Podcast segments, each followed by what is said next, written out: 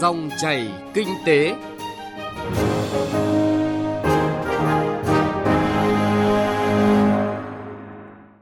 Cảm ơn quý vị và các bạn đã đón nghe dòng chảy kinh tế hôm nay, thứ tư ngày 8 tháng 5 năm 2019. Biên tập viên Thu Trang cùng nhóm phóng viên kinh tế chuyển tới quý vị và các bạn nội dung chuyên đề Kinh tế tư nhân, thực trạng và hướng mở để trở thành động lực quan trọng của nền kinh tế. Trong đó, chúng tôi đề cập các nội dung cụ thể. Thu hút đầu tư hạ tầng ở Quảng Ninh, một đồng vốn ngân sách gọi hơn 8 đồng vốn tư nhân. Trở thành động lực của nền kinh tế, cam kết từ các doanh nhân, doanh nghiệp tư nhân. Giải pháp hỗ trợ khối tư nhân sớm biến cam kết thành hiện thực. Trước hết, chúng ta cùng điểm lại một số thông tin nổi bật liên quan tới nội dung chuyên đề của dòng chảy kinh tế hôm nay. Theo báo cáo kết quả 2 năm thực hiện nghị quyết số 10 Hội nghị Ban chấp hành Trung ương Đảng lần thứ 5 khóa 12 về phát triển kinh tế tư nhân trở thành một động lực quan trọng của nền kinh tế thị trường, định hướng xã hội chủ nghĩa, mới được Ban Kinh tế Trung ương công bố tại Diễn đàn Kinh tế Tư nhân 2019. Nghị quyết đã từng bước đi vào cuộc sống và bước đầu phát huy tác dụng thúc đẩy kinh tế tư nhân phát triển nhanh hơn, đóng vai trò ngày càng quan trọng trong nền kinh tế, nhất là góp phần thúc đẩy tăng trưởng kinh tế, thương mại, đầu tư, tăng thu ngân sách, tạo việc làm, cải thiện an sinh xã hội, hoàn thiện thể chế và phát triển kinh tế thị trường, định hướng xã hội chủ nghĩa. Báo cáo nhấn mạnh, từ khi có nghị quyết số 10, khu vực tư nhân Việt Nam như được tiếp thêm sức mạnh để gánh vác sứ mệnh là động lực quan trọng phát triển kinh tế đất nước. Tuy nhiên, vẫn còn những rào cản, bất cập cần được tháo gỡ. Dù về mặt chủ trương, đường lối, khu vực kinh tế tư nhân được cởi trói, nhưng môi trường kinh doanh chưa thực sự thuận lợi, sự bất bình đẳng giữa khối tư nhân và doanh nghiệp nhà nước đã và đang ngăn bước tiến của khu vực kinh tế quan trọng này. Cụ thể, còn sự phân biệt doanh nghiệp dựa trên hình thức sở hữu dẫn tới phân biệt đối xử giữa khu vực tư nhân với các thành phần kinh tế khác. Khả năng tiếp cận của khu vực tư nhân đối với vốn, đất đai, thông tin, thị trường, công nghệ bị hạn chế, chưa minh bạch, bình đẳng. Nhiều doanh nghiệp gặp khó trong tiếp cận thị trường và hội nhập quốc tế cũng như tham gia vào chuỗi giá trị toàn cầu. Chất lượng nguồn nhân lực, lao động còn thấp. Thủ tục giải phóng mặt bằng, thu hồi đất mất nhiều thời gian, ảnh hưởng đến kế hoạch kinh doanh của doanh nghiệp. Nếu không triển khai quyết liệt, đồng bộ có hiệu quả các giải pháp mang tính đột phá, nhất là cải thiện môi trường kinh doanh, thì một số mục tiêu phát triển kinh tế tư nhân khó hoàn thành như mục tiêu đạt ít nhất 1 triệu doanh nghiệp với tỷ trọng đóng góp 50% GDP vào năm sau và mục tiêu tốc độ tăng trưởng của kinh tế tư nhân cao hơn tốc độ tăng trưởng chung của nền kinh tế.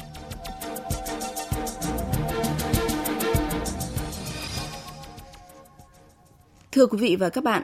khi ngân sách nhà nước còn hạn chế, việc huy động vốn từ khu vực tư nhân là cách thức thích hợp để đầu tư các dự án hạ tầng giao thông động lực, trong đó thì hình thức đối tác công tư PPP được tỉnh Quảng Ninh ưu tiên lựa chọn.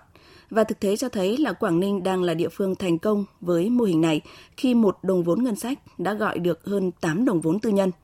Mời quý vị và các bạn tìm hiểu cụ thể qua bài viết của phóng viên Trường Giang, cơ quan Đài tiếng nói Việt Nam thường trú tại khu vực Đông Bắc.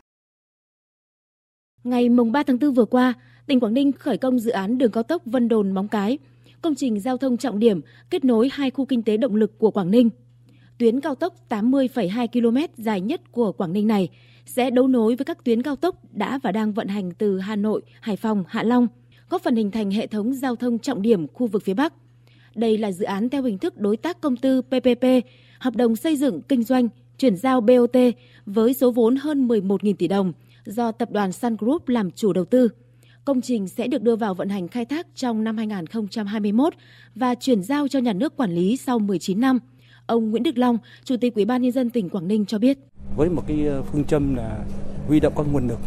mà chủ yếu là hợp tác công tư để mà triển khai thực hiện các cái hạ tầng này và chúng tôi đã thành công trong mấy năm qua trong đó có những công trình kết nối đến khu kinh tế Vân Đồn. Và chính quyền à, sẽ đứng ra cam kết với nhà đầu tư à, trong vấn đề liên quan đến cải cách thủ tục hành chính đến công tác giải phóng mặt bằng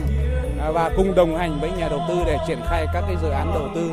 làm sao với một cái thời gian nhanh nhất và đạt được cái hiệu quả cao nhất cho nhà nước, cho nhà đầu tư và cũng như cho tỉnh Quảng Ninh. Huy động được nguồn lực đầu tư ngoài ngân sách lớn, đồng bộ chỉ trong thời gian ngắn, phương châm của Quảng Ninh là lấy đầu tư công dẫn dắt đầu tư tư. Để khuyến khích các nhà đầu tư đồng hành cùng tỉnh, Quảng Ninh đã tiết kiệm chi, dùng ngân sách tỉnh đầu tư phần cao tốc Hạ Long cầu Bạch Đằng hơn 6.400 tỷ đồng, còn lại là phần của nhà đầu tư tư nhân. Hay như cao tốc Hạ Long Vân Đồn, trong tổng số vốn 14.000 tỷ đồng, tỉnh Quảng Ninh đã chi gần 1.500 tỷ đồng để giải phóng mặt bằng, trải thảm đỏ để dự án được triển khai đúng tiến độ. Ông Đặng Minh Trường, Chủ tịch Hội đồng Quản trị Tập đoàn Sun Group cho rằng ở đảng bộ chính quyền đến người dân Quảng Ninh thì họ rất là đồng thuận trong cái tầm nhìn là về thu hút cho các nhà đầu tư đến và tạo mọi điều kiện thuận lợi từ hạ tầng từ cơ chế chính sách à, thậm chí họ rất năng động và chủ động trong việc là làm việc với cả các bộ ngành trung ương để tháo gỡ các cái khó khăn vướng mắc cho doanh nghiệp.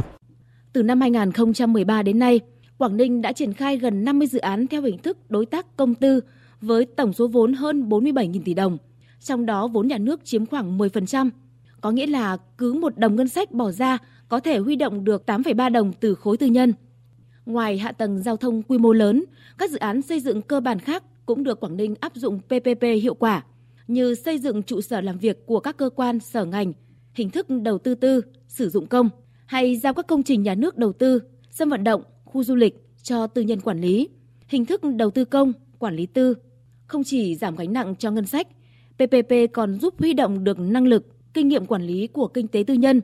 Việc triển khai hiệu quả, đồng bộ một cách thận trọng, chắc chắn, hình thức đối tác công tư PPP không chỉ giúp Quảng Ninh giải bài toán hạ tầng mà còn là cơ sở thực tiễn để chính phủ ban hành nghị định về đầu tư theo hình thức này. Với vị trí tiên phong, Quảng Ninh sẽ có ưu thế để tiếp tục khẳng định, thu hút được các nhà đầu tư chiến lược, tạo động lực phát triển trong thời gian tới.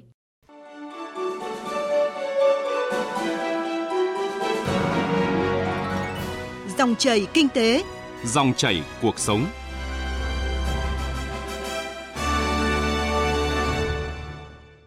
Thưa quý vị và các bạn, Quảng Ninh chỉ là ví dụ điển hình cho thấy những đóng góp của khối kinh tế tư nhân trong xây dựng và phát triển kinh tế xã hội ở từng địa phương. Xét trên bình diện chung, trong toàn nền kinh tế thì những đóng góp của khối này cũng vượt trội với việc tạo ra khoảng 42% tổng sản phẩm nội địa, 30% ngân sách nhà nước hay là tạo việc làm cho khoảng 85% lực lượng lao động. Bên cạnh những con số thống kê thì báo cáo Tổng quan Kinh tế Xã hội Việt Nam 2018 cũng khẳng định kinh tế tư nhân ngày càng trở thành động lực quan trọng với triển vọng phát triển cũng như khả năng đóng góp nhiều hơn vào tăng trưởng kinh tế đất nước thời gian tới. Triển vọng và thời cơ này đã được đa số các doanh nhân, doanh nghiệp nhận thức rõ và đang sớm biến thành hành động. Ghi nhận của phóng viên Đài tiếng nói Việt Nam. Thưa quý vị và các bạn, ngành du lịch đang dần hiện thực hóa nỗ lực trở thành ngành kinh tế mũi nhọn. Trong đề án tái cơ cấu ngành du lịch mới được phê duyệt, chính phủ khẳng định tầm quan trọng của ngành bằng những con số rất cụ thể. Với mục tiêu đạt tổng doanh thu 45 tỷ đô la Mỹ vào năm 2025, đóng góp 10% tổng sản phẩm nội địa, tạo 6 triệu việc làm, trong đó có 2 triệu việc làm trực tiếp cùng nhiều mục tiêu khác. Những con số mục tiêu cho thấy triển vọng phát triển của ngành vô cùng lớn. Trong đó, vai trò động lực từ các doanh nghiệp tư nhân là không thể phủ nhận. Ông Nguyễn Anh Tuấn, Viện trưởng Viện Nghiên cứu Phát triển Du lịch Việt Nam còn khẳng định các doanh nhân, doanh nghiệp lữ hành là lực lượng tiên phong trong quá trình đổi mới. Có lẽ là ngành du lịch là cái ngành mà à, xóa giảm cái bao cấp sớm nhất và là ngành hướng theo cái à, mở cửa hội nhập sớm nhất. À, ngay khi luật doanh nghiệp à, ra đời và thậm chí trước đó thì lĩnh vực du lịch đặc biệt là lĩnh vực lưu trú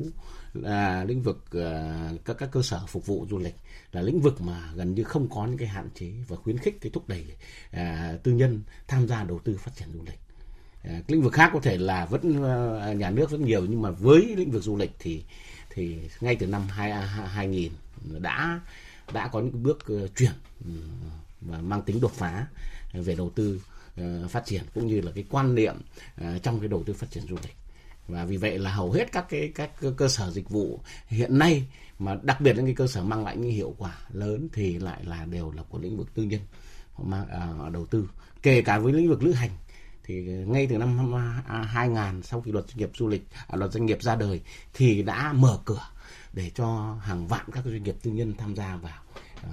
đầu tư kinh doanh và vì vậy thì ờ, có thể khẳng định du lịch hiện nay là cái đóng góp của các cái doanh nghiệp ừ, tư nhân và có cái quá trình phát triển du lịch là rất lớn. Và họ đã đầu tư à, rất là đáng kể cho cái ờ, hệ thống à, kết cấu hạ tầng du lịch trong thời gian qua, đặc biệt là cơ sở vật chất kỹ thuật. Ừ, tất cả các cái cơ sở lưu trú cao cấp hiện nay cũng đều gọi là các ban bàn tay của tư nhân. Bên cạnh các cái các cái cơ sở mà chúng ta còn lại của nhà nước thì hầu hết các cái cơ sở ờ, cao cấp rồi mới xây dựng là của tư nhân mà đã mang đóng góp vào hiệu quả rất lớn. Đáng chú ý, ông Vũ Thế Bình, Phó Chủ tịch Hiệp hội Du lịch Việt Nam, đại diện giới doanh nhân doanh nghiệp và người lao động ngành du lịch đề xuất nếu như được chính phủ xem xét giải quyết một số bất cập, tạo điều kiện tốt hơn sẽ đóng góp nhiều hơn, nhanh hơn cho tăng trưởng của ngành và cho toàn nền kinh tế. Đề nghị chính phủ tiếp tục mở rộng cái chính sách miễn thị thực cho các nước, thể hiện sự cởi mở và không thua kém các nước trong khu vực.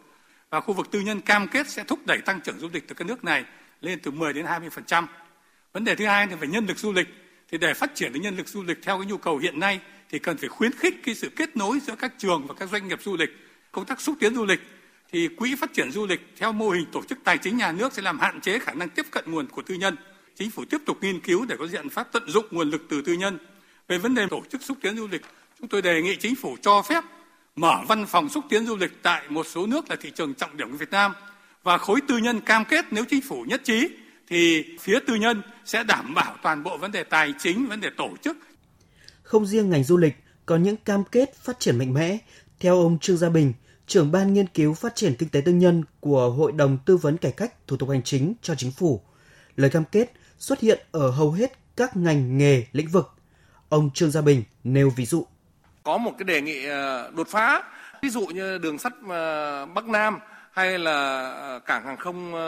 Long Thành. Nếu mà chính phủ giao cho khối tư nhân thì tôi tin chắc rằng là thực thi không phải mất 30 năm và sẽ được thực thi trong vòng đâu đó dưới 10 năm và đây là những cái nỗ lực mà doanh nghiệp khối doanh nghiệp tư nhân có thể sẵn sàng nhận nhiệm vụ.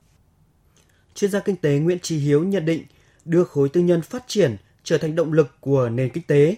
Cam kết này từ các doanh nhân doanh nghiệp tư nhân là hoàn toàn có cơ sở thực tiễn, không phải là những lời hứa suông nhưng cần các giải pháp hỗ trợ. Kinh tế tư nhân nó phát triển nhiều hơn trước nhiều lắm rồi. Đóng góp một phần lớn vào trong tăng trưởng GDP đó. Và có thể tiếp tục được phát triển. Thành ra họ mạnh dạn có một cái sự cam kết. Dĩ nhiên là phải đặt dưới rất nhiều những cái điều kiện quan trọng là phải có một cái sân chơi công bằng ờ, so với tất cả các thành phần kinh tế khác hiện tại thì các ừ, khối doanh nghiệp có vốn nhà nước chiếm một ưu thế. Thứ nhất là vẫn chiếm một cái thị trường rộng lớn rồi họ có những cái ưu đãi chính sách họ được hưởng nhiều hơn các khối doanh nghiệp. Thứ hai nữa chính phủ hỗ trợ nhiều hơn các doanh nghiệp. Thứ nhất, chấp nhận những cái sáng kiến của họ. Nhưng mà ở điểm này thì chính khối doanh nghiệp cũng cần phải có nhiều sáng kiến hơn nữa cần mạnh dạn Ờ, hơn nữa để nói lên cái tiếng nói của họ để mà có những cái quy định pháp luật phù hợp với tất cả các thành phần kinh tế.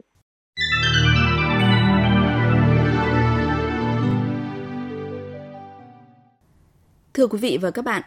tiềm lực lớn, cam kết mạnh mẽ, triển vọng nhiều, nhưng như khẳng định của các chuyên gia kinh tế thì nếu như không triển khai quyết liệt, đồng bộ, có hiệu quả các giải pháp mang tính đột phá, nhất là cải thiện môi trường kinh doanh và cải thiện các chính sách về thuế, thì cam kết của khối tư nhân sẽ khó đạt hiệu quả như mong đợi.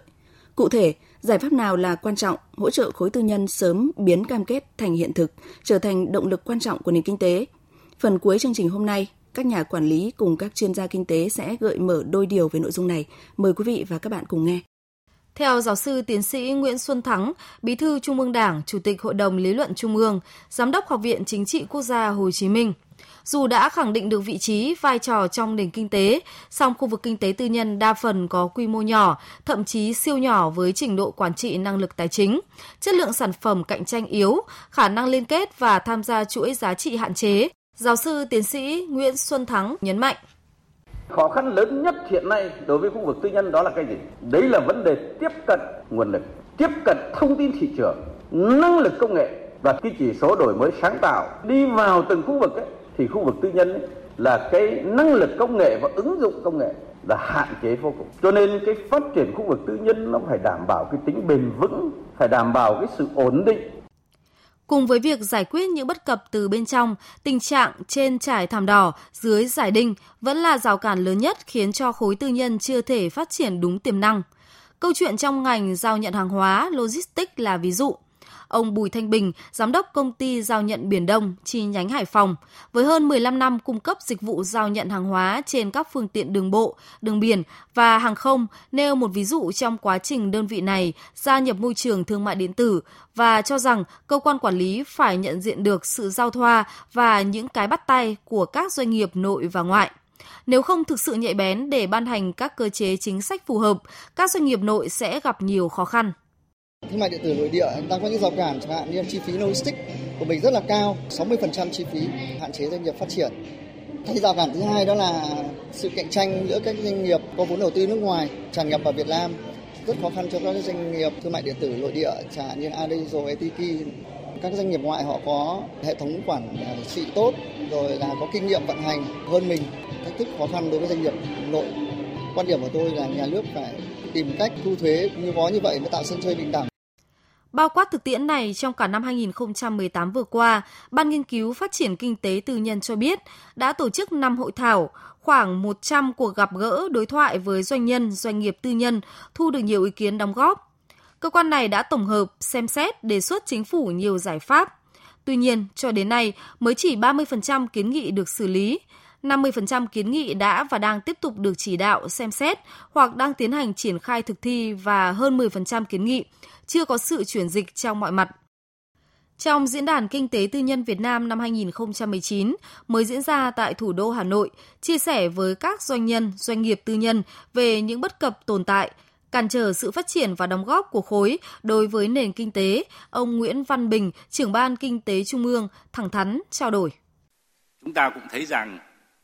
trong lịch sử xây dựng chủ nghĩa xã hội ở nhiều nước trên thế giới,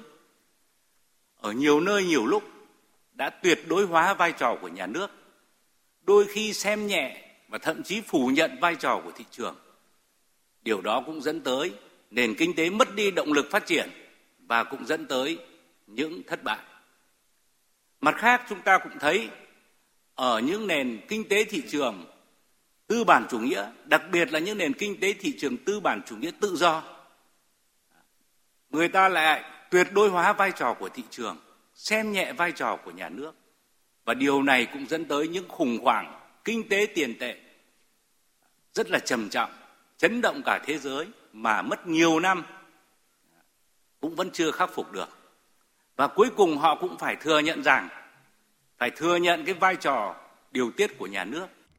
đó là lý do chính phủ kiên định mục tiêu phát triển kinh tế tư nhân trở thành một động lực quan trọng của nền kinh tế thị trường, định hướng xã hội chủ nghĩa, Quan trọng là vai trò định hướng cần ngày càng rõ nét và hiệu quả hơn, như khẳng định của Thủ tướng Chính phủ Nguyễn Xuân Phúc. Từ khóa cho khu vực này đó là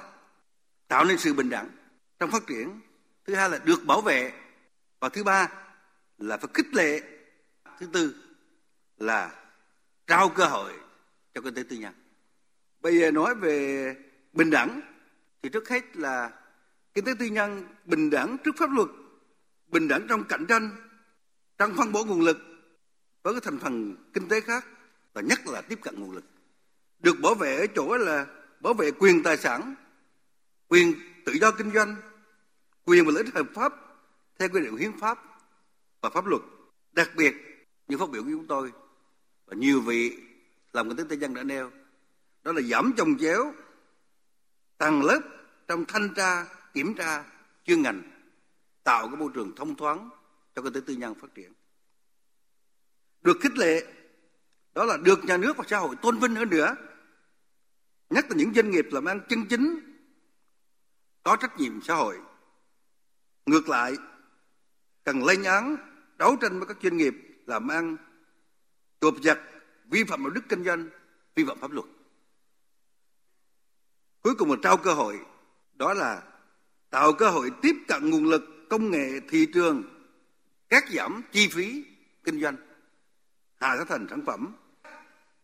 Làm ăn ra môi trường thông thoáng minh bạch thuận lợi. Cộng đồng doanh nghiệp, đặc biệt là doanh nhân, doanh nghiệp tư nhân đang chờ đợi vào những quyết sách tiếp theo của Đảng, Chính phủ nhằm hiện thực hóa đường hướng này, hỗ trợ khối tư nhân sớm biến cam kết, đưa kinh tế tư nhân trở thành động lực quan trọng của nền kinh tế thành hiện thực. Nội dung giải pháp hỗ trợ khối tư nhân sớm biến cam kết thành hiện thực đã kết thúc dòng chảy kinh tế chuyên đề Kinh tế tư nhân thực trạng và hướng mở để trở thành động lực quan trọng của nền kinh tế. Chương trình do biên tập viên Thu Trang cùng nhóm phóng viên kinh tế phối hợp thực hiện. Kính chào tạm biệt và hẹn gặp lại quý vị và các bạn.